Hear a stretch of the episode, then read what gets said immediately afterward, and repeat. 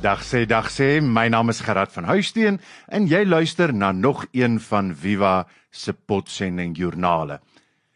In hierdie potsending joernale maak ek en Sofia Kap en Jana Luther wat albei ook by die Virtuele Instituut vir Afrikaans, oftewel Viva werk, maak ons kort potsendings oor ag nou ja, navorsing wat ons die afgelope week gedoen het, uh goedjies wat in Afrikaans gebeur, interessanthede oor die taal ensovoorts ensovoorts ensovoorts.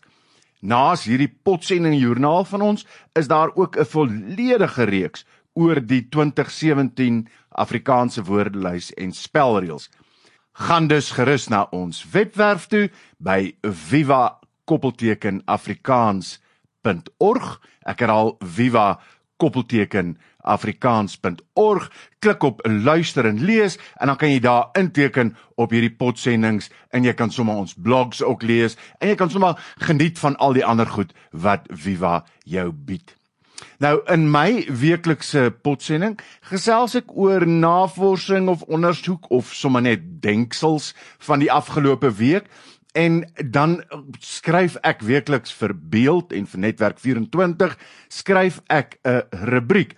In vandag se potsending gaan dan oor die rubriek wat op 17 Februarie 2018 verskyn het.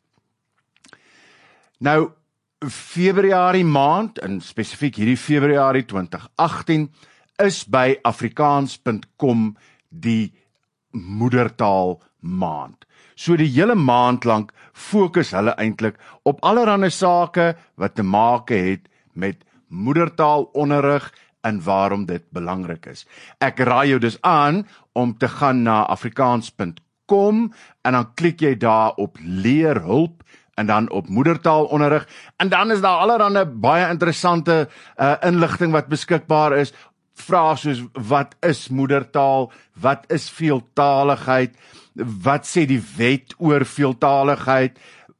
Waarom skuif soveel mense na Engels toe en wat bewys navorsing en so aan? 'n Heleboel inligting, so gaan lees dit gerus.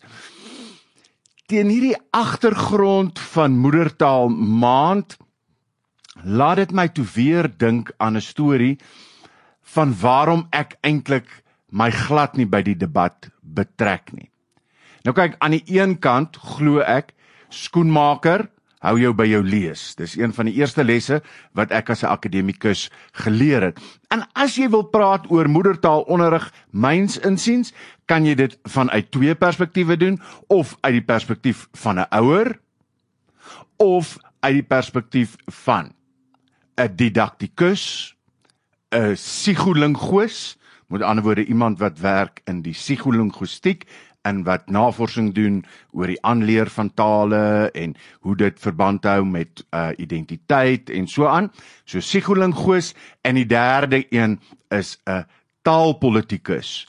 En ek is nie een van die drie nie. Ek is nie 'n didaktikus nie, ek is nie 'n psigolingoos nie en ek is alermins 'n taalpolitikus. So ek hou my gewoonlik uit die debat uit. Maar dis eintlik 'n gesprek wat ek 'n paar jaar gelede gehad het wat my genoop het om eintlik maar my mond te hou oor die saak. Vanaf 2008 tot 2010 uh het ek die voorreg gehad om aan die wetenskaplike en nywerheidsnavorsingsraad, oftewel die WNR te werk en ek het daar as 'n uh, navorsingsgroepleier gewerk en my direkte baas was mevrou Kagiso Chikane. Nou sy is die vrou van die bekende eerwaarde Chikane en hy was in die apartheidsjare was hy 'n groot strydros geweest en hy het selfs vir 'n tyd lank hy en Kagiso in die buiteland vertoef uh, in Amerika as ek reg onthou En dis hy wat uiteindelik uh se voete gewas is deur oudminister Adrian Vlok. So 'n bekende politikus en 'n uh, groot ANC uh persoon. Nou sy vrou Kagiso Chikane was dus my direkte hoof. Toe ek by die WNR begin werk, toe werk ek in hierdie groep en en dis fantasties om saam met mense van soveel kulture kulture en met soveel tale te werk en ek is natuurlik die enigste taalkundige in die groep die ander is almal taal uh, uh rekenaarwetenskaplikes en wiskundiges en ek weet nie wat alles nie in hierdie veeltalige multikulturele omgewing fascineer my toe verskriklik. Ek leer aan hoe om daarom vir die mense wat saam met my werk, uh, dag en totsiens te sê in hulle taal en so aan. En so groet ek vir mevrou Chikane, ook telkens as ek haar sien, groet ek haar in Setswana. Gewoon Setswana omdat dit die taal is wat maar die maklikste oor my mond rol.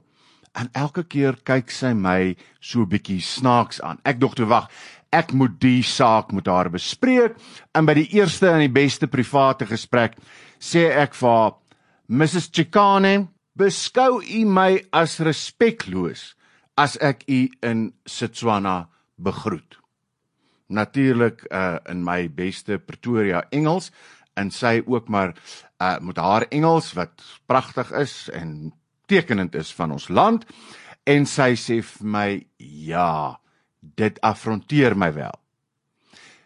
Sy vertel my dat haar moedertaal eintlik Xitsonga is en ek vra toe vir haar, "Oké, goed, gaan dit beter wees as ek jou in Xitsonga groet?" En nee, sê sy. Selfs dit gaan net so erg wees. Moet my asseblief nie in een van die Afrika tale groet nie, groet my in Engels.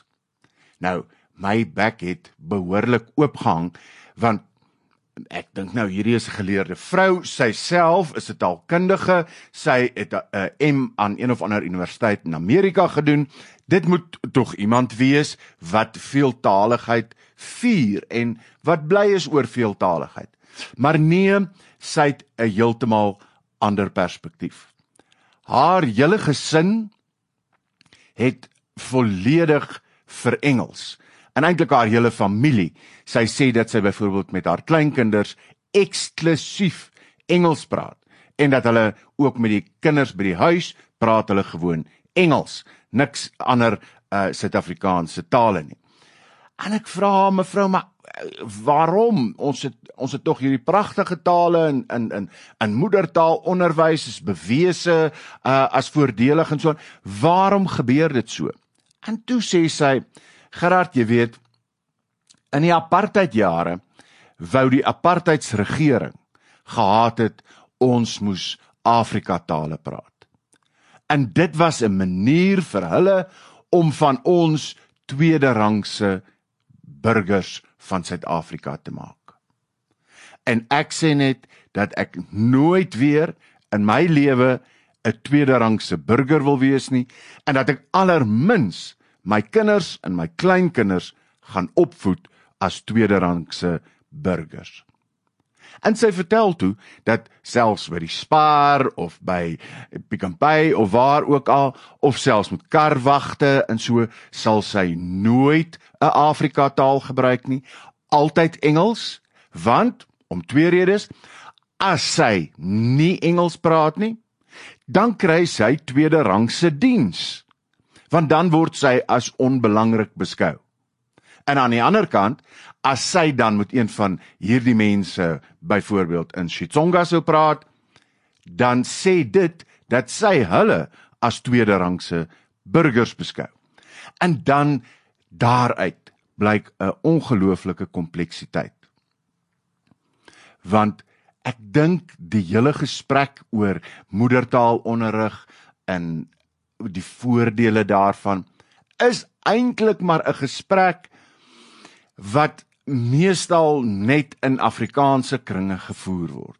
Ek wil waag dat die gesprek in 0,005% van die uh, res van Suid-Afrika se samelewing gevoer word. Dis eintlik net 'n saak wat belangrik is vir Afrikaanssprekendes, want vir die res van die mense is Engels 'n statussimbool? Is dit 'n manier hoe jy toegang kan kry tot die wêreld?